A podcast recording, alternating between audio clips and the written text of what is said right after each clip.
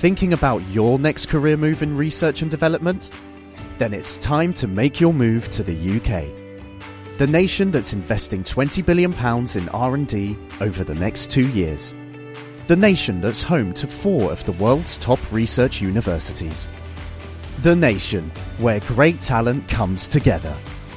Visit gov.uk forward slash great talent to see how you can work, live, and move to the UK. Why do people go bald? Why are baboons' bums red? What's a light year? Why do leaves go brown in the autumn? Why do monkeys like bananas? Why do some things glow in the Why do dark? animals not understand you? Why do my receipts fade after a year? Don't know the answer? Ask the Naked Scientists.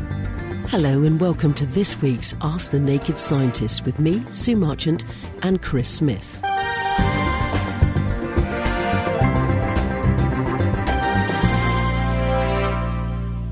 What's the new and what's the latest in the world of science?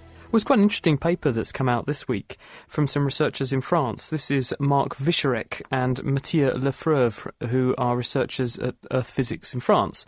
And they've been looking at the age old question of the dark side of the moon, not the Pink Floyd album, right. so much as the real moon up in the sky, and the question of was it always the way round that it is today? Because although we never see the dark side of the moon, and the reason for that is that because the moon is tidally locked to the Earth, the moon is turning ever so slowly and at such a rate that it completes one complete lap of the Earth once a month, and it also turns one complete orbit on its axis once a month. And the consequence of both of those phenomena is that it always points the same face towards us all the time. That's why we have a hmm. dark side. Hmm. But what's very interesting is that these two researchers were analysing the patterns of craters on the surface of the moon.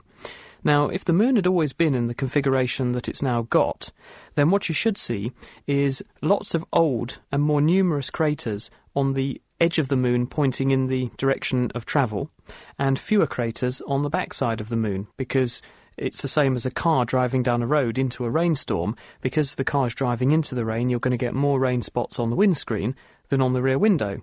But when they analysed a pattern of 46 craters on the surface of the moon, they find actually the relationship is wrong.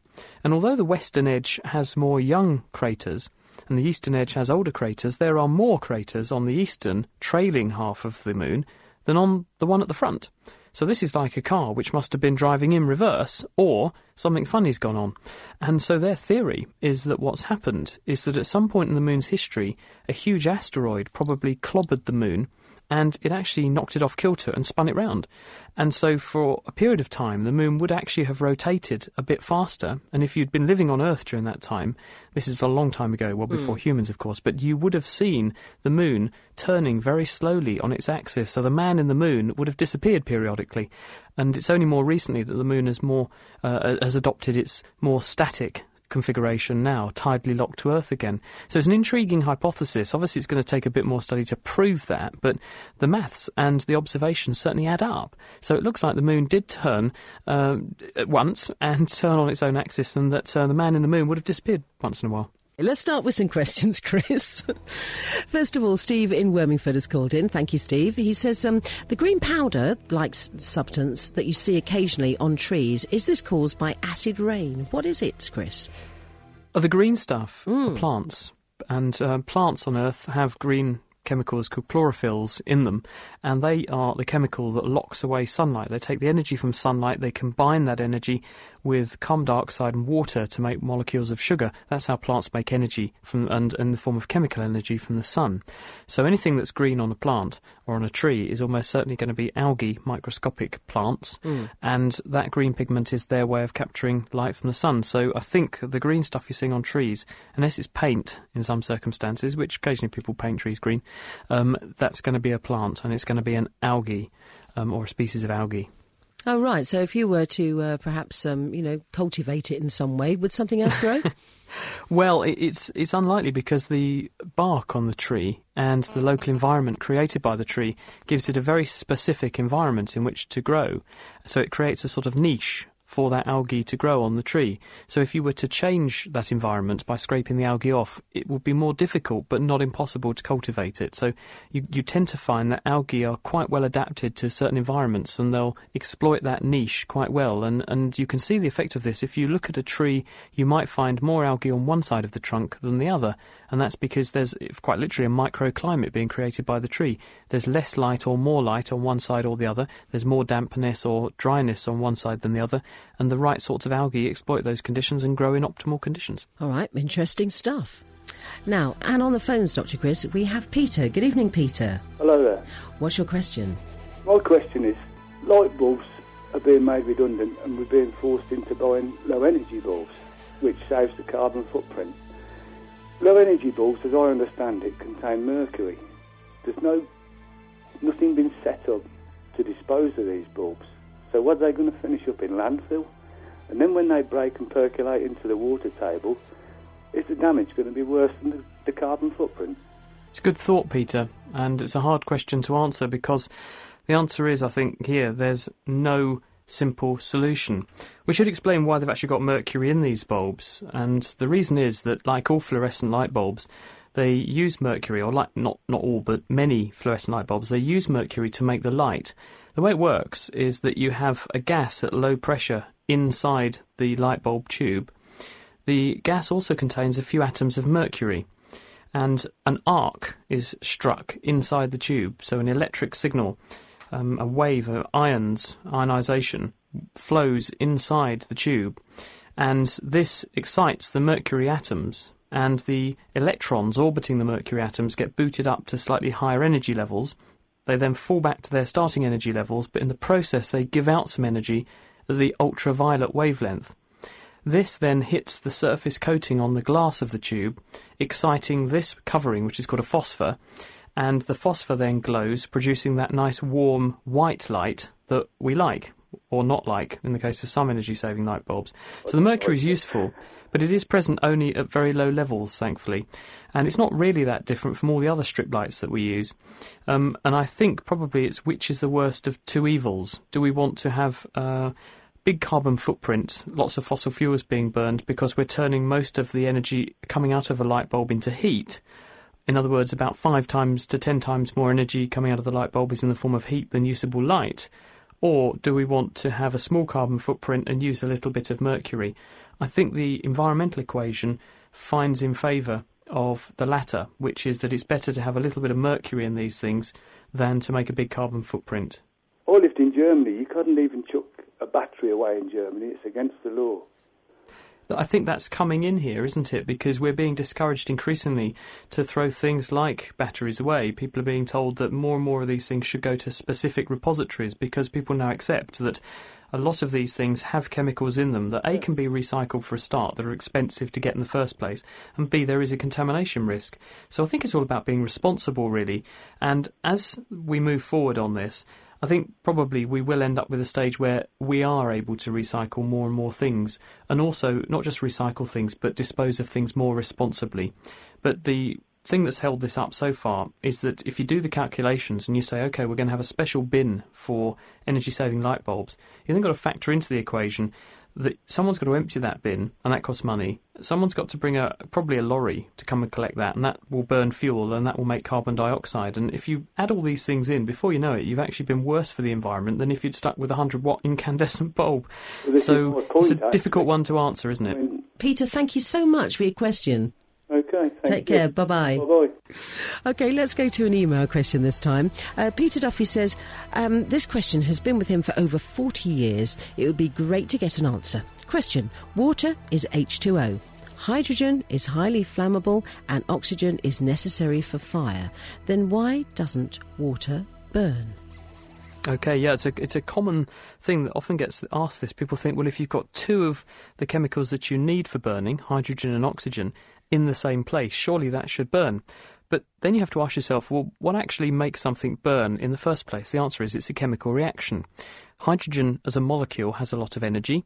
Oxygen as a molecule wants to steal electrons from the hydrogen and therefore satisfy its hunger for electrons. When you react the two together, they join up, share out the, the electrons they've got to make a molecule of H2O, water. Satisfying each other's hunger for the thing that it has too much of or too little of, they form this very stable partnership that they're happy with, and therefore they go from two very reactive things to one very unreactive thing. Water. Water's very stable. It's so stable, that's why there's so much of it around. If things are reactive and unstable, you don't see many of them or much of them in the environment. The fact that this planet has something like 1.37 billion cubic kilometres of water washing around in the oceans on board this planet, that tells you that water is a very stable molecule. It's a very stable arrangement for hydrogen and oxygen to be in. The way in which you can get them unstable again is by giving some of the energy that they gave out in making that stable arrangement back into them. In other words, you could pass an electrical current through some water, and this would split the water molecule, the H2O, back into hydrogen, the H, and oxygen, the O. And they each get a partner, so you get O2 and H2 again. And then you can re react those to release that energy again. And that's how electric cars, which use hydrogen fuel cells, are seeking to do this. But water on its own is a very stable molecule, therefore doesn't support combustion or other chemical reactions very eagerly, and that's why we use it to put out fires. Mm. All right, good answer. Thank you. Um, Mike in Colchester's called in, Dr. Chris. He says he's got his eyes tested recently. Now, he said you'd think that your eyesight would deteriorate with age. However, he was told that his had improved. How did that happen? It was a mystery. Um, normally, your vision doesn't change dramatically. Um, the the eye consists of the cornea, which is the bit on the front of the eyeball that does about eighty percent of the focusing of the light. So that's just the shape of the front of the eye, directing light inwards.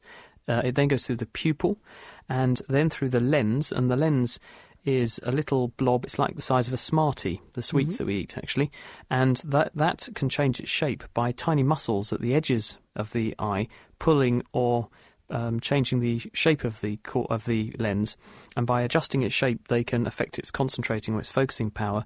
And this then directs the light rays that are coming into your eye so that they are focused. They come to a point just on your retina, and the retina is the light sensitive bit at the back of the eye that turns the energy in light into nerve signals that the brain can then decode at the back of your brain so that that's how you see the world. We're actually seeing the things in front of us at the back of our heads, which is a bizarre thing to think about, but that's exactly what's going on.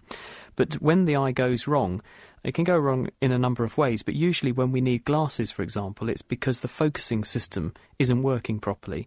And in the case of short sight, what happens is that the lens becomes overly thick.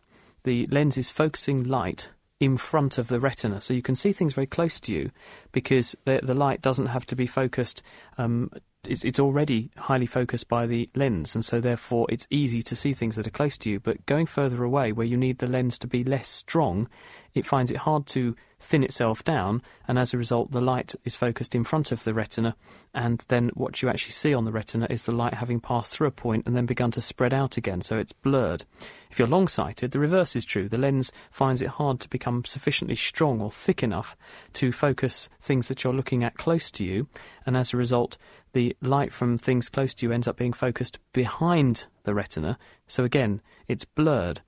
And as you get older, your lens becomes stiffer anyway. You get a condition called presbyopia, which means it's harder for the lens to change its shape to the extreme. So it finds it very hard to get very strongly focusing for close up work. It also finds it harder to get very thin for long distance work. So you have a sort of zone in the middle of your vision where you have good vision, but at the extremes it deteriorates. And that's when you start to need glasses called bifocals, which have lenses of two different strengths one lens for close up work and a different type of lens for further away work.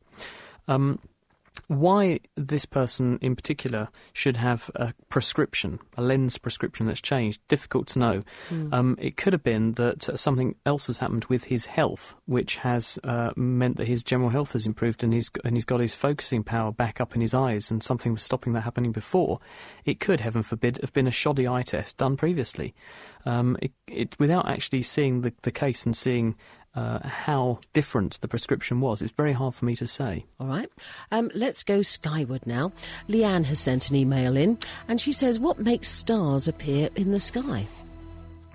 Well, NASA estimate that there's something like 10 to the 22 stars in the night sky. So the universe, the known universe, this universe we're in, has one followed by 22 zeros, stars in it. Wow. And those stars are, some of them, quite similar to our sun. Some of them are much, much bigger.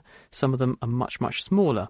and some of them aren't even there anymore because they the light started to leave them so long ago that the stars have since blown themselves to pieces and they don't exist anymore. And what we're seeing is the vestige of the light they gave out still on its way to us. And if you waited long enough, you might eventually see them blow up because our sun, for example, has a lifetime of about 10 billion years. We're about halfway through our star's lifetime. It's about 5 billion years old. When it gets to the end of its lifetime, it will blow itself to pieces. Um, now, the stars uh, are out there all over the place, and that means the light that comes to us has been travelling, in some cases, for billions and billions of years. In fact, scientists recently reported seeing the furthest back in time they've ever seen. They were watching light from a star which blew itself up about 12 billion years ago. Now, the universe is only about 14 billion years old, so this was a very young star in a very early universe. So the answer is there are lots of these stars out there, and they're sending light towards us all the time. Right, and um, this one, Chris. Um, Dr. Chris, says Ken, please could you tell us why you can't tickle yourself? Good question, yes. well, scientists have actually looked at this very question. There was a paper in the journal Current Biology a few years ago, and they did studies on um, people who were asked to concentrate on a particular part of their body, and they were monitoring what their brain was doing, and then they were tickling uh, that particular part of the body and seeing how this was changing in the brain. And the answer is that when you scratch yourself, uh, your brain detects, or the, because the brain is planning the scratching movement, it also knows which bit of the body it's applying the scratching to. And so it sends a kind of auto cancellation signal to that part of the brain, telling it to ignore any signals coming from that area or suppress them. And this is probably part of the normal way in which our brain helps us to screen out what's unimportant to us.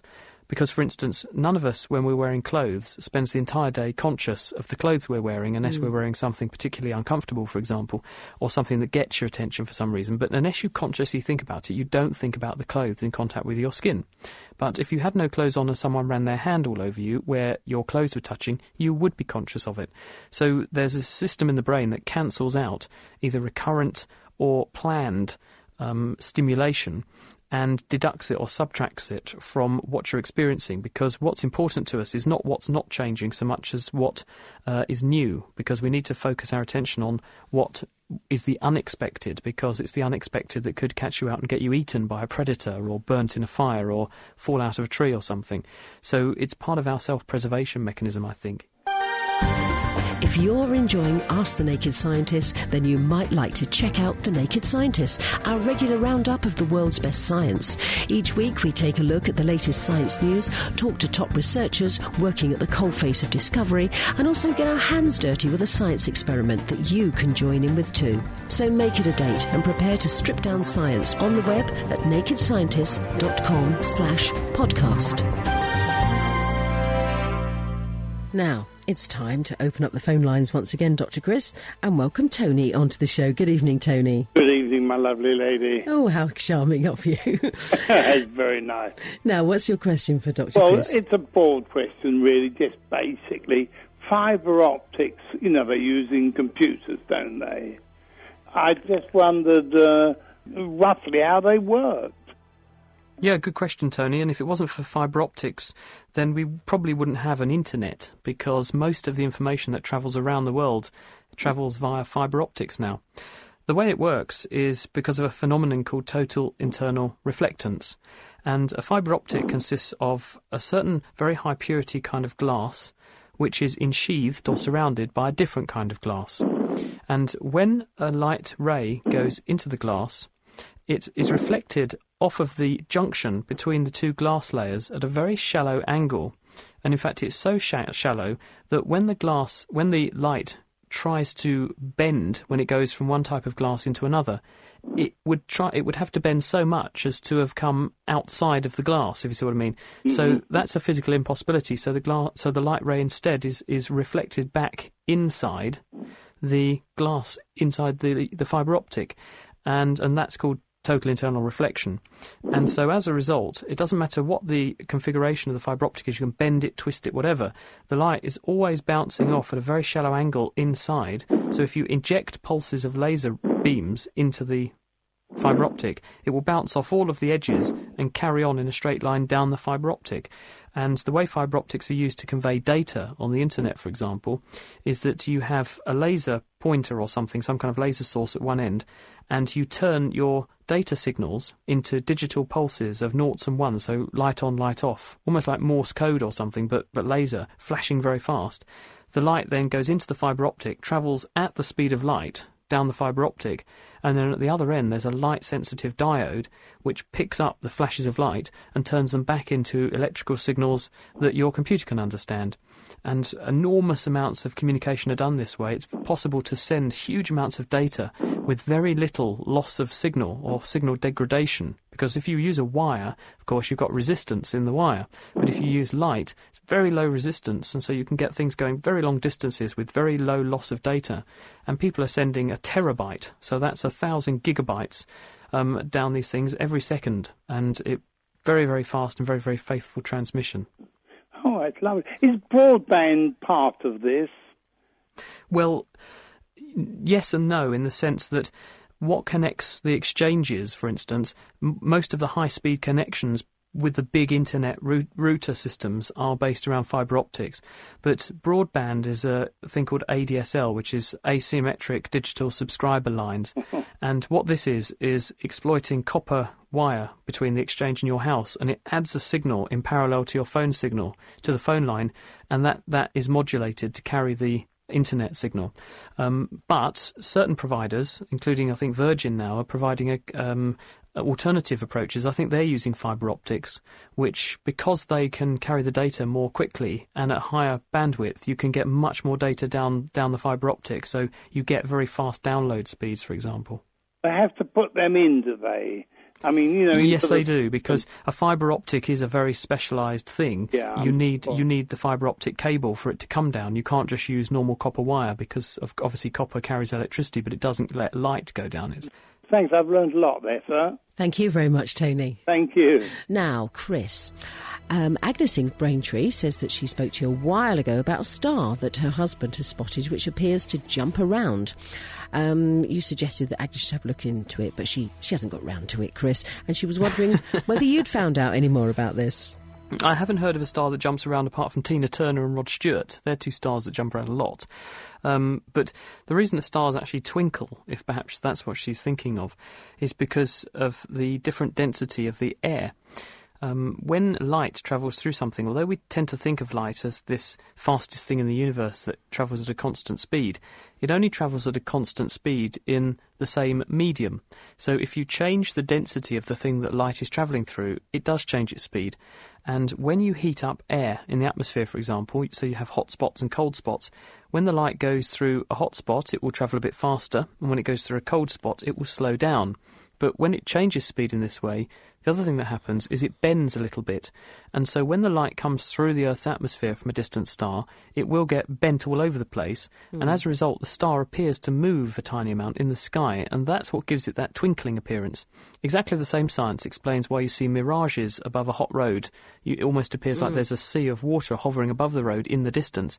And if you say turn on your toaster, or you look at your bonfire, and you look above the toaster or the bonfire, you see things behind the toaster or the bonfire appearing to shimmer or wiggle. And that's the light speeding up as it goes through the warm air above the bonfire or the toaster, and then slowing down again in the cold air. And it's bending as it does each of those contortions. And as a result, it makes the things behind appear to move because your brain thinks that, well, they must be moving because the light is coming from a different direction. So it's an optical illusion. Now, um, we've had a text in here, and um, it's uh, from Rick heading home from Ely. He says, I've just started hypermiling while driving, uh, much to the annoyance of some. Does Dr. Chris have any tips? What's that about, Chris? Hy- hypermiling is a phenomenon. I think it came to us from America.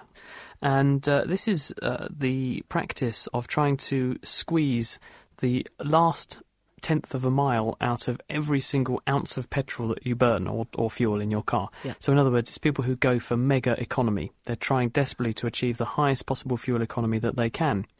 Um, now, some of the techniques are, are not necessarily very safe. For instance, a good way to increase your vehicle's economy is to do what the Tour de France bicyclists do. It, that's to get right up close behind somebody else because they're doing a lot of work against air resistance, pushing the air in front of a vehicle or their bicycle out of the way. And it, that means that behind them there is a relative vacuum, and if you sketch yourself into that gap behind the vehicle in front or the bicycle in front, then you're pushing less air out of the way. That means you're doing less work, and the thing that makes your vehicle do work is the fuel. That's where you get the energy to push the air out of the way. So if you do less work, you'll burn less fuel. So that's one thing that people do, and it's very dangerous because, of course, if that vehicle in front stops very quickly, your reaction times at the t- at the kinds of speeds that are efficient to drive at like that are going to be insufficiently fast in order to enable you to stop before you slam into the back of somebody. So it's an incredibly dangerous thing to do. In the Tour de France, obviously there are accidents because of it, but most people are travelling a bit more slowly than a car, Hmm. so you can normally avoid a pile-up. Um, there are other approaches um, which are much more sensible, which are that uh, just to know a bit of physics, which is that the drag force, in other words, the force on the car due to air resistance, varies according to the speed cubed. So, in other words, if I double the speed of my car, the amount of work I have to do to push the air out of the way goes up by 2 times 2 times 2. So it's 2 hmm. cubed. That means I'm having to do 8 times more work to travel at twice the speed. So if you increase your speed from 40 miles an hour to 80 miles an hour, you will be going twice as fast, but you will burn 8 times more petrol to travel twice as fast. And that's why aeroplanes tend to go at 500 miles an hour. You don't go flying around at- the speed of Concorde because to get to those kind of speeds uses so much fuel that it becomes preclusively expensive. Um, so keeping your speed down is in fact the best way to do this. And I recently had to get a new car because my car's clapped out, and my new car has got um, it's a diesel car. Yeah. I'm very pleased with it, but it has an instant fuel readout. So I'm able to see exactly what speeds give me the best economy. And I'm pretty gobsmacked to say that I had not realised quite how much more I would be spending uh, by travelling at higher speeds than lower speeds. Sure. I think the most efficient speed to travel at is about 55 miles an hour in the highest gear possible, because then the engine is doing the f- is doing the least work in terms of uh, internal losses, because the engine turning itself over has friction and losses. So you need to get the engine revs as low as possible, and you need to get your speed at a reasonable speed to cover the ground, but without maxing out on the air resistance. And so I think 55 miles an hour in the highest gear is said to be the most efficient form of driving. Good one. Now, Andy's on the M1 and he says, Chris, how can stinging nettles, even when they are very small and in minus two, minus three weather, have such a strong sting? Yes, I've noticed that, Andy, as well. I've been gardening. They're horrible things, aren't they? Um, and they're very clever, actually, because scientists have shown that in areas where stinging nettles are more often grazed by animals, the plants there have developed more prickles, more more little needles, and hmm. they tend to be they tend to be more stingy too. So they've kind of learned to defend themselves even better. But the spikes that you see on a, a, a stinging nettle plant, resplendent with those lovely hypodermics, those little spikes are made of silica sand. They're little tiny tubes of glass, if you like, and they're very fragile. And when you go past them, the silica finds it very easy to penetrate the skin and then snap off. And because they're like little straws, they're hollow. And the stinging nettle charges them with a number of molecules, including histamine, which we also make in our own body, which is an inflammatory chemical, and serotonin, that's another one. Serotonin we also make in certain cells, including our blood platelets, and that also makes you sting um, because uh, it's it's part of the body's inflammatory system. So the stinging nettles have learned to use our own inflammatory chemicals against us, and they just have a store of those chemicals at the base of these tiny straws. And whenever you snap one off, it pulls some of the chemical out and into you. So it doesn't really matter what the temperature is, as long as it's not so cold that these um, concentrated molecules are frozen and they can't move into you. But usually you'll find that they sting quite well in the cold because the, the silica is even more fragile and it goes into you and then puts these chemicals in, and then you get an Im- inflammation in the area where they're delivered. But it's a sterile inflammation because all they're doing is, is fooling your immune system into thinking that something nasty is going on in that area. So you, then you get the inflammatory cascade in the area, and that's what a stinging, stinging nettle bleb is because the histamine makes your blood vessels open up, makes the blood flow more, and it also makes your blood flow uh, blood vessels leaky. So what you get is uh, a red area because it's more blood. It tends to be hot because there's more blood. It tends to be tender because the histamine also winds up nerve fibres in the area and makes them more sensitive. And it also swells up because the increased blood and the leaky blood vessels mean that blood oozes and, and the proteins from blood ooze out of the blood vessels into the tissue, making it swell. And that's where you get the little blob. You got me onto dock leaves now. Why do dock leaves work on stinging on, on stings? Well, I'm not sure there's actually any evidence really that they do. Um, what we think actually goes on is that you're invoking something called the gate theory of pain. Um, this is after Melzack and Wall, who were two scientists in London who studied this. And in the same way that if you bash your head or you bash your hand, the first thing you do is rub it better. Mm. And there's very good evidence that when you rub an area, by stimulating nerves that pick up the sensation of, of rubbing, so gentle, non painful rubbing, those nerves can switch off pain nerves in the spinal cord. And so by rubbing an area, what you're doing is inhibiting the pain input from that area and switching it off. So the dock leaf is probably not necessary. Just rubbing the stings is probably going to be just as good, actually. Mm. Um, Mike says um, that he thinks that jet lag is a myth. What do you reckon, Dr. Chris? I think it's very much there. No, there's very good evidence for jet lag being a reality. And we were, well, I was talking to someone about this earlier today, actually. It's really fascinating. Scientists in the last few years have identified where in the body the body clock is, and it's a it's a reality. You have a cluster of a few thousand nerve cells in the base of your brain, a structure called the hypothalamus, and in the hypothalamus is this cluster of nerve cells called the suprachiasmatic nucleus, and it's called that because it sits above your optic nerves, the optic chiasm. And this cluster of nerve cells runs a sort of genetic domino effect where the cells turn on one gene and that gene turns on another gene, which turns on another gene and turns off the first gene. And it goes around in a sort of genetic cycle, taking 24 hours to complete that cycle. And when it turns on these various genes, they alter the activity of the cell that is, is turning them on. And so this means that these nerve cells increase and decrease their activity periodically, just like a clock ticking. And because they're connected to other bits of the brain, they tell the brain the time. So we have this clock, and it follows about a 24 hour rhythm, and it also produces hormones which go around in the bloodstream and then regulate individual clocks in every single one of the cells in our body. So every cell in our body is able to keep time, and it keeps its time because it follows this central metronome in our brain. And some scientists last year in the journal PNAS published a paper where they took a sample from, a, from the skin of patients and they were able to show these genes turning on and turning off in these skin cells. And what's really intriguing is that they showed if they got skin cells from people who describe themselves as night owls, people who stay up half the night and then mm. get up late, they had a slightly different clock sequence running than if they got skin cells from people who were uh, larks. They got up very early. So the genes amongst these two different types of people are slightly different, and you can see that just by looking at skin cells. So every cell in your body keeps time, but you have a very specialized clock in your brain, which is also set by your eyes, and that keeps the time of all the other cells. And when I say it's set by your eyes, that's the key, because the retina has a special population of ganglion cells at the back of the eye, and they feed into this clock in the brain. And when you're exposed to daylight, this sends a signal to the clock saying, right, it's daylight now, must be morning.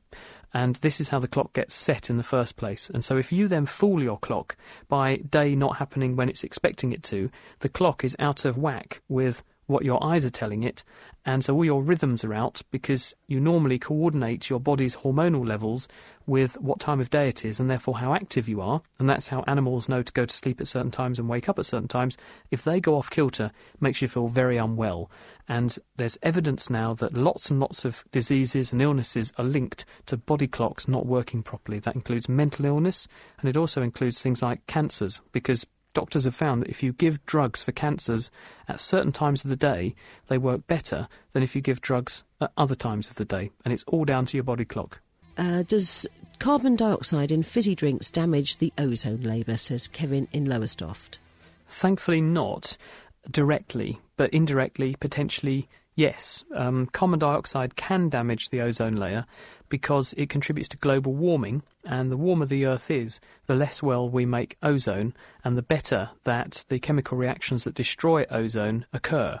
So, a warmer world is one in which the ozone layer is more in jeopardy. But fizzy drinks use such a tiny amount of carbon dioxide relative to the huge amount there is on Earth already that it's literally a drop in the carbon dioxide ocean. The biggest contributor, in fact, are animals because um, physics and, and other um, measurements show that we have on Earth about three, well, ev- the average person eats about their own body weight in meat every year. It takes about three years to fatten up animals for us to eat, and therefore there must be three times the weight of humans on Earth in the form of animals being fattened up and eaten. And if you work that out, it comes to about 20% of the carbon dioxide that we make every single year is just due to us growing animals to eat them. And so animals are a massive contributor of CO2 and other greenhouse gases like methane, which come from cows and sheep. And so there's far more important things to worry about in terms of CO2 um, than fizzy drinks. The Mm. average coal-fired power plant um, in an afternoon will chuck out 3,000 tons of carbon dioxide. That's in a few hours. Um, I think even the pro- most prodigious drinker of soft drinks is not going to manage to release or liberate that much carbon dioxide that quickly. That's it for this week. Our doctors will be back with me next week for more Ask the Naked Scientist. But don't forget, you can also catch them on the Naked Scientist podcast, which you can find on the Naked Scientist website, www.nakedscientist.com. The Naked Scientists are sponsored by the Wellcome Trust, the EPSRC, and UK Fast. For more information, look us up online at nakedscientists.com.